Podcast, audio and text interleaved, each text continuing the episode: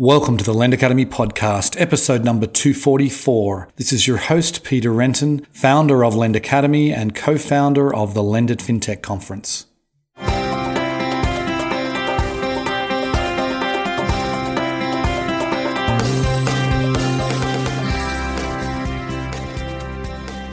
Today's episode is sponsored by Lendit FinTech USA, the world's largest fintech event dedicated to lending and digital banking. It's happening on our new dates of September 30 and October 1 at the Javits Center in New York. This year, with everything that's been going on, there will be so much to talk about. It will likely be our most important show ever. So come and join us in New York to meet the people who matter, to learn from the experts and get business done. Lendit FinTech, lending and banking connected. Sign up today at lendit.com slash USA. Today on the show, I'm delighted to welcome Scott Stewart. He is the CEO of the Innovative Lending Platform Association, also known as the ILPA. Now, they're, they're a, a trade organization that is uh, focused on small business lending. They have some of the leading online small business lenders, uh, some of the largest players in the country as members. I wanted to get Scott on the show because obviously small business lending is front and center of the entire economy right now we need to be getting the money out to the uh, small businesses for the PPP, the Paycheck Protection Program. We talk about that in some depth. Uh, Scott talks about what his members are doing there, but we don't just talk about the PPP. We also talk about other initiatives they've been working on, such as the Smartbox initiative. We talk about how they're interacting with some of the other associations. What, what's you know, Scott's view of, of how the PPP has been handled and what more the government can be doing and much more. It was a fascinating interview. I hope you enjoyed the show. Welcome to the podcast, Scott. Thank you very much, Peter. Great to be here. Okay, my pleasure. So I want to get these things started. I, you know, to give the listeners a little bit of background about yourself. You've uh, you know, you've had uh, an interesting career. It looks like in and around Washington. Why don't you why don't you tell us uh, the highlights of your career to date? Sure, I actually consider myself a, a recovering politician uh, and somebody who worked for a long time in both politics and then in uh, in the energy sector and oil and gas. And and I think that you know I took a, a detour along the way after the financial crisis and and actually joined the family business, which was an insurance business. Mm-hmm. Uh, turns out I was really terrible at slinging property and casualty insurance policies. I was really really bad at that. Uh, so my friend said to me uh, come back to Washington. I had a good friend, Eric Hopland, at the Financial Services Roundtable, and he said, "It's time for you to come back. I have a job for you. It's not the right job, but it's it's a place for you to get back here and start up again." And so I became director of membership at the Financial Services Roundtable, which was a trade association that represented all of the CEOs of the largest financial services firms in the country. You know, meaning the banks and the insurance companies and the asset managers, the card companies. And I did all sorts of things for them, including managing the completion of their massive new office build out. I did the uh, all the technology build for that uh, and help with the design of those things. I upgraded all of the staff from gigantic desktop computers to Microsoft Surface Pro tablets so we could get everybody to be more secure, more efficient, and more mobile. And along the way, I met some really interesting leaders. I met a guy by the name of Stephen Ibaraki, who's an international leader on artificial intelligence and, mm-hmm. and emerging technologies. And he introduced me to Klaus Schwab's Fourth Industrial Revolution, uh, which completely opened up my my whole view of of the world. And uh, and Alison Hawkins and I, she was uh, the director of communications at the Financial Services Roundtable. She's now with Wells Fargo. We cooked up a, a new fintech program for the Roundtable to explore a long term future at the confluence of finance, innovation, and technology. Mm-hmm. And I think that we were looking at 10 plus years into the future.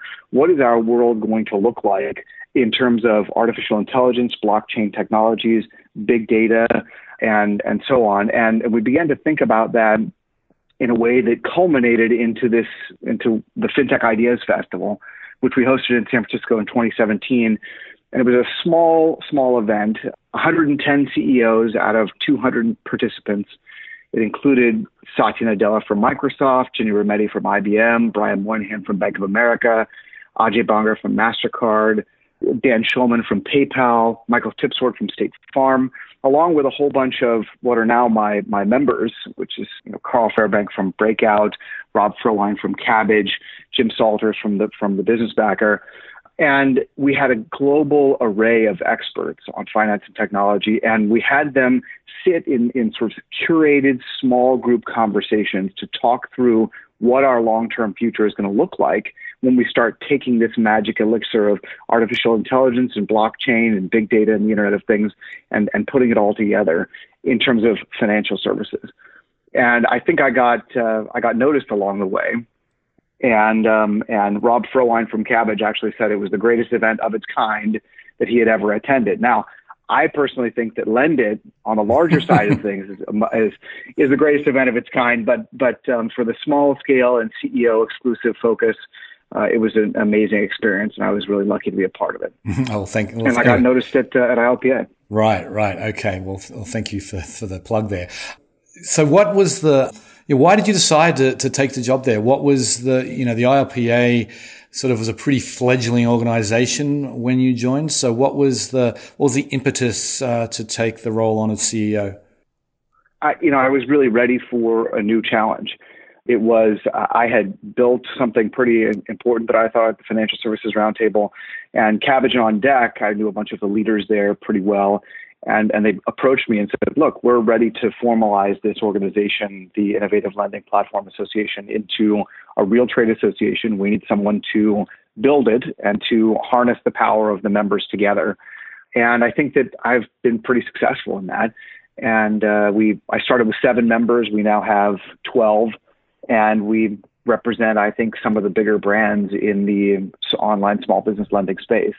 Mm-hmm, mm-hmm. So then, what what is the what's the mission of the association exactly?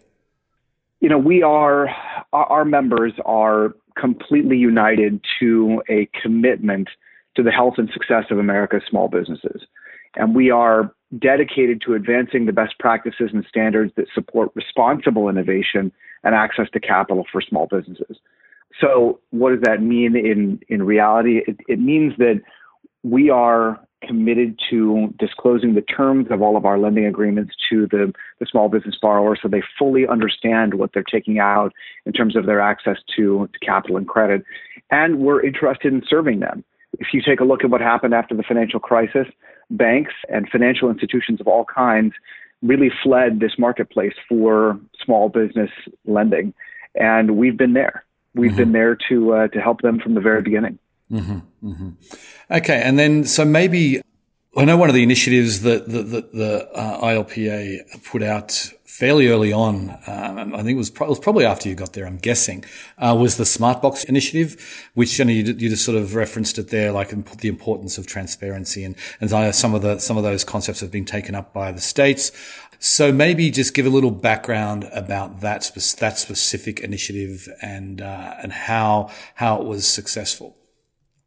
Sure, sure. It actually started before I came on board. It started in in 2016. A couple of the original members of ILPA got together. I think it was Kabbage and On Deck and a couple of others uh, came together and decided that it was the right time to have some self-regulation in the industry and they came up with this this concept called the smart box, which is straightforward metrics around rate and total cost. And it's a, a, a single page form that comes at, at the front of all of the loan documents for for our members that shows total cost of capital, APR, monthly cost, and cents on a dollar, along with any potential prepayment penalties. It has been remarkably successful, and a lot of folks that have, have been looking at it, I think, are they're concerned about certain aspects of it, but I think it's become a real selling point for our members to say, look, we're we're showing you absolutely every detail uh, in a, a, single, easy to get at TILA-like format.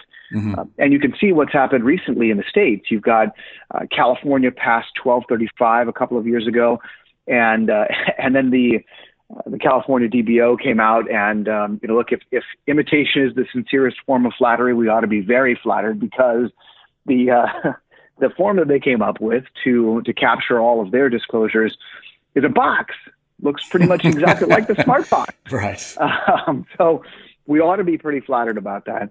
we've been carrying that message to New York as well. We have model disclosure legislation that's going to be introduced in the in both the Assembly and the Senate there that will really codify the, these disclosures that really give a small business borrower confidence in understanding what they're what they're taking out in terms of their their access to capital and credit. Mm-hmm, mm-hmm. Right, that makes sense. So, given your situation, uh, you know, given, given the position of the ILPA, really tr- mission to help small business, and obviously, you know, today probably as never before, at least in our lifetimes, have small businesses been suffering like like they are right now. And you know, I should preface this by saying we're recording this on April 14th. It's uh, it's going to be uh, published on April 24th, and 10 days right now feels like an eternity. So we we we, we need to keep listeners need to keep that in mind when they're when they're listening to this. That this is April 14th. But I wanted to maybe get your perspective on the PPP. Some of your members have been very active. I know, you know, On Deck just came out yesterday. They're, they're um, starting to offer PPP loans, Kabbage. Lendio, uh, Brock Blake has been one of the real champions from the get go of, of this whole, uh, of the whole program and has, has been very active. But maybe if you could just describe how ILPA and your members are approaching the PPP. Sure, sure. We and and I appreciate you uh, uh, mentioning a couple of our members there. Brock Blake with Lendio, uh, a fantastic CEO of an amazing company, and uh, and certainly Kabbage on deck, Fundbox, Bluevine, BFS are are critical brands that can be moving capital very very quickly, along with you know the Enova small business brands and the Business Backer and and Headway Capital, Breakout, Mulligan Funding, and, uh, and Sixth Avenue they, they can all be moving capital very, very, very quickly. And it's we were involved in the development of, of the CARES Act. We were paying attention to it and working on it. We've been working with the Treasury Department and with the SBA on on the program. From my perspective, I can't say the design is exactly what we what we would have wanted. Uh, however, I mean, think about the challenge that the Congress dumped at the doorstep of the SBA. Uh, mm-hmm. last year, SBA did a, you know a quiet twenty billion dollars in loans over the course of a year. Then Congress said, "Well, deliver three hundred and forty nine billion dollars in loans in uh, in just a couple of months." And and here there are no additional resources, and do your best. Um, that's a really, really, really tall order, and it's it's difficult to imagine what they could have done, you know, perhaps differently. I think all of our members are very likely, if they haven't already, they are very likely to be applying to become direct lenders through the PPP program. Mm-hmm. And I think that it's important for for SBA to entertain those applications very, very quickly and to authorize those uh, those small business lenders to to move into the the system. It's a difficult process, though. If you look at the way that they have initially designed it, it, it, the you go through the 7A standard process, which includes a uh, a trip through E-Tran. And I don't know if you know how that process works, but mm-hmm. you have an application that comes from a borrower into your system. You create an alternative application called a lender application that you send to the SBA through this E-Tran system. You get into the queue.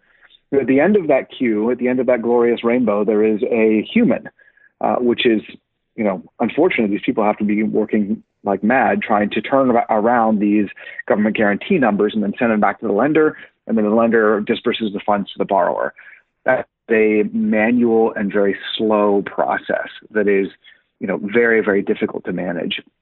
And I think that there there are a series of things that I think they could probably have done differently. Um, if you want me to to go into that, I certainly can. Yeah, let's let's let's just put that on, just hold that for a second. Sure. Um, I think you know you mentioned that that most of your members are going to be uh, applying, and so the the application process itself. I, I, guess let's just start there and and because you know like we they, they, this only came out I think I think it was Thursday or no it was Wednesday night right. I believe of last week. So we've had it's been out like five and a half days this uh, the actual way to apply. And I know that you know there's been press right. releases from some of your members that they're applying. Others have already set up bank partnerships to actually originate loans right now. Hopefully by the time listeners are, li- are listening to this in 10 days time there'll be dozens of fintech lenders that will have uh, been approved but uh, you know that that remains to be seen. But I guess what, what's your view on the application process itself? What you know, how should that have been handled um, differently? You know, we we don't know how they are how they're looking at each application. And I think that part of the the concern, I, I actually was detailed to FEMA during the Katrina and Rita disasters years ago, uh, the, the hurricanes, and this is a, I think an interesting analogy, but we I was detailed to the team that was trying to get debit cards into the hands of those victims that were affected in the Gulf Coast. Mm-hmm. And the lots of people on the team were consumed with the concern that there was going to be waste, fraud, and abuse in the system. I think the same thing is really going on here with, uh, you know, with potential for additional lenders such as online and alternative lenders to enter the PPP system there's a concern that there is going to be this kind of bad actor that, that is able to get through.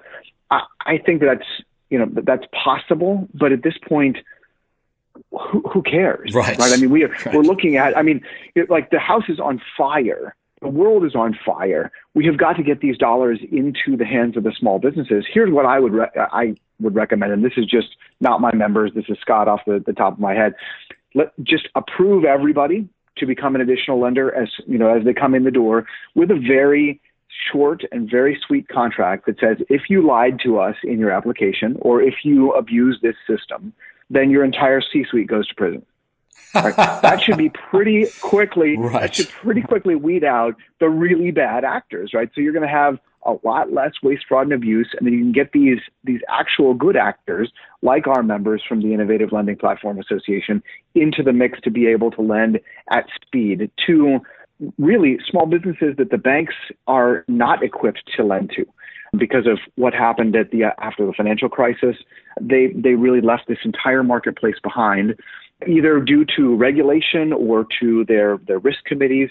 They're not in a place where they're lending you know ten thousand dollars to local businesses any longer. Uh, mm-hmm. Uh, they're they're just it's not their their bailiwick, and so we're there, and uh, and and we're absolutely ready to to get going. Uh, they just have to let us in the door. Yeah, and I feel like that's what I mean. It's a shame, really, that um, that this wasn't really done ahead of time. As soon as the Care Act, CARES Act passed, I would have liked to have seen, you know, the SBA and Treasury get together and say, right, who is best equipped to move this quickly? He says, well, you've got a whole bunch of, uh, of really established online lenders that can, that, that do things in a, in an automated way. Many of them do things in a hundred percent automated way. So let's just get them involved right off the bat. So when it, when, when it kicked off on Friday, April 3rd, we could have had all of these online lenders be approved because I think there was, there's been so much panic and, uh, distress. I mean, right. if you just go on Twitter and look at the hashtag PPP loans, it's, uh, it, it, it, particularly on like the, on the April 3rd, 4th, 5th and 6th, that, that opening few days, I mean, people were just uh, beside themselves because, you know, Bank of America was saying, you know, you have to have a loan with them to, to be applied. I mean, right. you know, the other big banks just said, no, we, we're not ready. And so these, and, and you see that, you know, there's already billions and billions being, being processed. You think, oh my God, we're going to miss out. So there's all this, these, these small business owners are freaking out. And I think the, right. the, the, the, the, the online lenders could have done a, could have really done a service for, for the whole country if they were up, up and running uh, by then. But, certainly could have, but you're you're right. You're absolutely right. They certainly could have. But let's give SBA you know two seconds of of, of coverage here. I mean, considering the the magnitude of the challenge, they knew what they did. What they knew, which is okay. Let's let's ramp up what we know how to do, uh, and we'll get to the fintechs eventually. It's unfortunate they didn't do it right up front, but you know they got like three people running around over there trying to figure out how to make this happen. It's uh, to to move 349 billion dollars out the door really really really quickly it's it's tough, and they yes they should have used us, but you know, it's a do I do I really you know lay huge huge blame at their feet? I don't think I can. Right. Yeah, I understand. I mean, they've got a tiny budget. They're one of the they're one of the smallest budgets of any of any of the government departments. So it's they they had a they had a monumental task to do. And and to be honest, they they're not doing a terrible job. Money is flowing. I've been paying attention the last few days, and you know there there is there is money flowing. And there's a website that that I saw on Twitter yesterday about the status. You could put in the status of your PPP, and and there you know it seems like the the average time to get funds is was six point eight days, I believe, from uh, from actual yeah. sending in the application. So money is flowing, which is good. And on that point, I'm just I mean, if you talk to your members, because a lot of this, I mean, your members don't have access to unlimited capital, and they're not they're not a, they're not a Bank of America or a or a Chase. So is that is that is that something that you're hearing as a constraint that where you're you know, these, you know, these members can't, like if, if Kabbage and OnDeck both wanted to put through $25 billion in, in PPP loans, they wouldn't be able to, right? I mean, is that, what are you hearing on, on the constraint on that side? The, the liquidity problem is significant. Right. And uh, on, on the 6.8 days per, you know, to, to get to funding, you know, that is light years slower than what uh, what our members could be doing. They could certainly be our our members could certainly be underwriting and moving loans within you know hours, mm-hmm. 24 hours. Uh, but there is that constraint that is very very serious, which is this liquidity question because our members don't have unlimited access to billions and billions of dollars just to to lend to this program and then hold these loans for the eight weeks that the SBA says we need to hang on to them for the Treasury and the Federal Reserve have announced a, a system. At least we have a term sheet of what it's going to look like as an offtake, as a secondary market that they're going to create mm-hmm. a special purpose vehicle to take these off the hands of uh, of the banks and of the fintechs. And, and I think that's critically important. It, we've been hearing rumors that it is going to be a five day offtake period, which may end up being too slow uh, you know, okay, we'll make our members will make whatever they can make in terms of loans within, you know, a few hours, and then wait for five days, offload them all, and then do do it again. That seems to be too slow. You would think that there is going to have to probably be some sort of interim step where they can offload these into a facility either run by that we've been hearing rumors that you know Goldman and Bank of America and a few others are getting together to try to create a, an immediate term secondary market where we can drop them into uh, that sort of a, a, a process. They can hold them for the five days and then move them into the the Treasury facility, the Fed facility. I, I think that one way or another, in real time, the federal government is going to have to take these loans off of our hands. Mm-hmm. Uh, there just is there's no other choice. It's and it's not just us. You look at what uh, you know what all of the banks have been saying. They don't have unlimited liquidity to just you know to be pouring out these loans on behalf of the the government. They want to do it. They want to help. They can help as much as possible, but you know they've they've got to find a way to to, to put these onto the federal government's books sooner rather than later. Yeah, it's I mean it's great if that happened within 24 hours, and who knows by the time we publish it may have happened. But uh, another question I've got is you know there are other obviously organisations out there. There's the Marketplace Lending Association, there's the Small Business Finance Association, and others. How much are you interfacing with with the leaders leaderships of those organizations and sort of and providing a, a, united front in in Washington right now? You know, I know the majority of these fintech trade leaders pretty well, and we really do our best to find areas of common ground that uh, and uh, because we have such disparate membership uh, and different focuses. But we've we've found a great way to collaborate on things like the Madden versus Midland fix and the when made problem. You know, the entire work group worked pretty well together on on legislation and then on the fix at the OCC and the FDIC from a regulatory perspective. But if you look at the you know how how diverse the membership is, you have Steve Denis with the Small Business Finance Association, primarily fo- focused on mer- merchant cash advance providers. You've got Nat Hoopes with the Marketplace Lenders Association, focused on consumer lenders. Brian Peters with Financial Innovation Now on the larger tech players. Scott Talbot uh, over at the Electronic Transactions Association with their diverse membership, including banks and card companies. then you've got the U.S. Chamber of Commerce, Tom Sullivan and Kate Prohaska, and now it's Julie Stitzel and and I communicate with these folks as often as I can, and we work together to try to drive a at least a, a, united front on things like we've mentioned already, which are the liquidity challenges and the the access to the PPP program. I think we're all on the same page there. They should let us in the door as soon as they possibly can to to be do, offering these PPP loans and and they should fix the liquidity question in the background using a, a special purpose vehicle through mm-hmm. the Federal Reserve. Mm-hmm. Mm-hmm. So then, how much of your time right now are you is spent really on on the PPP type initiatives? Um, is this is this like 100 percent of your focus, 50 percent? What are you what are you focused on right now? I would say working on on this specific program uh, really consumes an awful lot of my time, but there are quite a few things that are coming soon uh, that that we ought to be thinking about the Main Street um, special purpose vehicle, which may be a way for my members uh, as small businesses potentially to get access to some some capital to to prop them up and keep them lending. Mm-hmm. Uh, I think that's a that's certainly a process that I'll be focusing on and thinking about. The the phase four when Congress comes together and thinks about either phase 3.5 or phase four, what is that going to look like? We think that sometime in the next week or so, Congress is going to add a whole bunch more in, in terms of dollars into the, the, the PPP program. They're talking about somewhere around $250 billion more to the program now. Unclear whether that's going to be enough by the time they get around to it. But I think that those are some of the areas uh, we're, for the moment, I, I think it's important for all of us to be focused on on this catastrophe and preparing for you know what our world is going to look like afterwards. Right, right, for sure. So then, and you just you just mentioned uh, something there. I want to I want to just touch on, and that is you know the health of, of small business lenders in general. I mean, many many uh, of the fintech uh, companies have stopped lending. You know, we obviously you know there's been some layoffs that we've we've read about. How are you positioned as a you know, as an organization to help your members, you know, really through this? Because let's face it, there's not many small business loans happening right now beyond the PPP. So how how right. like how how is that going to affect your members? Uh, you know, the, the health, the financial health of your members.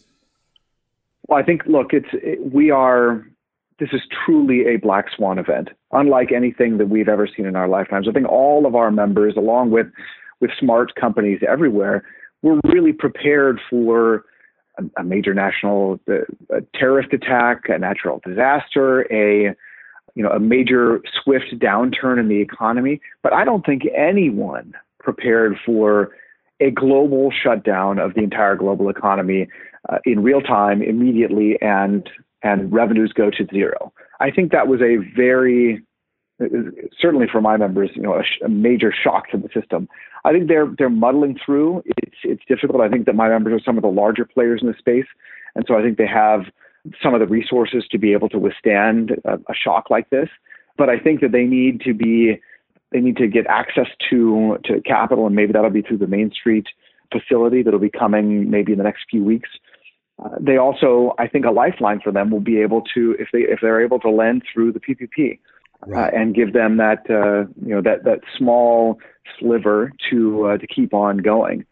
And and I think that it's in the federal government's interest to want that to be the case because you, you want innovation to be progressing when this is you know when this is all said and done. So you want the innovative companies to be still there and still still working and still lending. Right, right. And you, have you heard how quickly though that like the origination fee, you know, we've you know five percent for sub three fifty, and then three percent, and then one percent uh, uh, up to ten million. But uh, have you heard how quickly uh, this money, the origination fees, are going to flow into the lenders?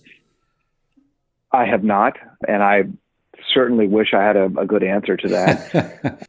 you know, I, if I had if I had a good answer to that, that would be you know that would be stupendous. But I, I think they are. The government's going to have to figure a way to get those those fees to you know to my members and to the banks relatively quickly, and just in order to keep them alive and afloat. Right, right, for sure. So okay. they so they can keep lending. Okay, so then uh, we're almost out of time, but a couple more questions before you go. I, would like you to sort of step back for a second and think about the, impact uh, uh, that this crisis is going to have. Um, and particularly, I'm interested in the impact on the small business lending landscape over the, the, the medium to long term. What do you think is going to change? I think, well, you have to begin with, small businesses around the country are completely devastated. And it's going to take some time to unwind these extraordinary actions taken by uh, by the federal government you know, if you look at the the CARES Act, the PPP program, and the Treasury and the Federal Reserve special purpose vehicles, uh, we are really, hopefully, short term, uh, quasi nationalizing America's small business economy, and mm-hmm. we, we, hope that that is a, short term a short term effort, uh, which was critically required. I think on the small business lending side of things, from the fintech perspective, I think that in the long run, this is going to completely expose manual paper-based underwriting as completely antiquated. Mm-hmm. The fact that at the end of the you know the E-Tran rainbow it, at the, the SBA is a human is unfair to the small business borrower. Uh, these things should be done uh, in an automated way and much more rapidly. You know, and, and if you look at the, the systems that financial institutions are are using currently, if you have ever taken out a mortgage, I, I, I actually applied for a mortgage with the bank I had been with for 20 years, and they asked me to print out my uh, my last several months of bank statements and send it to them.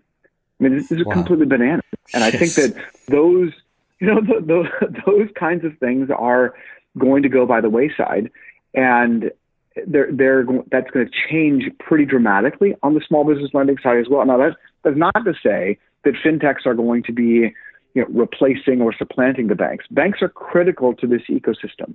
Uh, and I think that you're going to need, you're always going to need a safe place to put your money. And over the next several years, you're going to see this, I think, a, a great resurgence and an acceleration of innovation between banks and fintechs. And there's going to be a, co- a cooperation and a collaboration that we really never dreamed of before. Uh, and the real business, the real winner is going to be the small business borrower. Mm-hmm. Uh, and, and innovation is absolutely going to be accelerating. Well, I, mean, I really hope that's the case. I, I, I certainly think, uh, you know, that I, I, completely agree that this, this needs to happen. And I hope this is, uh, this, this crisis provides an impetus for that. So then, so the last question, I'm just curious if, there, if there's anything else that you think the government should be doing to help small business beyond beyond what they're doing uh, right now with with the PPP? Sure. I think that they have got to, in a word, pull down the barriers to capital access and innovation. Take down barriers that are that are up currently and and let innovation flourish. You know, for example, we saw the real-time effects of the Madden decision, increased bankruptcies and decreased access to capital in the affected states. We called it the development of capital deserts in certain places. We should have fintech charters, as as Congressman Patrick McHenry recommends. We should have innovation offices in every financial agency, and then we should see the proliferation of fintech sandboxes around the country, both at the state and the federal level, with the with the government figuring out how to shoulder the short-term liability cost associated with limited testing of of new products. And I look, I think it's it's time to it's time to let the industry alongside traditional financial institutions price risk and move capital in real time. And it's time to harness, I think, what are the, the three forces that are reshaping our civilization today. And that's the Internet of Things, big data, and machine learning on the way toward artificial intelligence, all enabled by blockchain technologies. When you take that, that magic, magic elixir of forces and you put them together, harnessing them with financial institutions and small business uh, lenders such as, as our members, you're going to see an unimaginable change in the way that people access financial services. Mm-hmm. If you look at some of the leaders in uh, in the space, uh, somebody by the name, uh, one of our great members, Bill Phelan of PayNet, one of the leading figures in the space, describes us as on the road to one-click credit. You know, mm-hmm. when we start thinking about your accounting system offering you a, an alert that says, look, in about three months, we're going to have a, a cash concern. And so here are three or four different ways that you can find uh, access to capital and credit. Beyond that, it, one step even beyond that, you look at what Pedro Domingos from uh, University of Washington thinks is going to happen. One of the globe leading thinkers on artificial intelligence, through his book, The Master Algorithm, he actually thinks that at some point those your, your algorithm is going to know you so well that those decisions as a small business borrower will not even be offered to you. They will simply appear. They will it will price and select the access to capital and credit and it'll appear in your in your mm-hmm. box. I think that's our, our longer term hopeful future beyond what this what this crisis is and and hopefully that's something that financial institutions and and fintechs can work on together well, that would be uh, that would be a fantastic uh, a fantastic future. I hope that I hope we get there soon. Anyway, Scott, I, I, really appreciate you taking the time today. You've got very important work to do right now, and I, I appreciate you taking time out of your day to talk to us. Thank you, Peter. Really enjoyed it. Okay, see ya. We can trace the rise of fintech, uh, certainly in the small business lending space, to you know the, the financial crisis of 0809 when banks pulled back from small business lending. They let a lot of their long-term customers down, and people were were ripe for alternatives. And we had entrepreneurs at the time creating new companies, new ways of doing things. And so I, I, I, often wonder this is this is a more significant crisis, I would argue, than the than the Great Recession, and we are going to have enterprising entrepreneurs all over this country that are going to create new businesses born out of this crisis. And, you know, we also have the entrepreneurial spirit of those uh, companies that are already uh, in existence. And uh, there's going to be a lot of new developments like uh, Scott just talked about there from from some of the incumbents. You know, once we get through this, and it's going to be it's going to be tough. I'm not I'm not sugarcoating it. It is going to be tough to get through this, but once we do, we are going to see, I believe, a rise of you know fintech 3.0 where we're going to have many new companies, many new ideas. And I think the small business lending landscape, in fact, I would argue the entire financial landscape will look remarkably different then. Anyway, on that note, I will sign off. I very much appreciate you listening, and I'll catch you next time. Bye. Today's episode was sponsored by LendIt FinTech USA, the world's largest fintech event dedicated to lending and digital banking. It's happening on our new dates of September 30 and October 1st at the Javits Center in New York. This year, with everything that's been going on, there will be so much to talk about. It will likely be our most important show ever. Come and join us in New York to meet the people who matter, to learn from the experts, and get business done. LendIt FinTech, lending and banking connected. Sign up today at lendit.com/usa.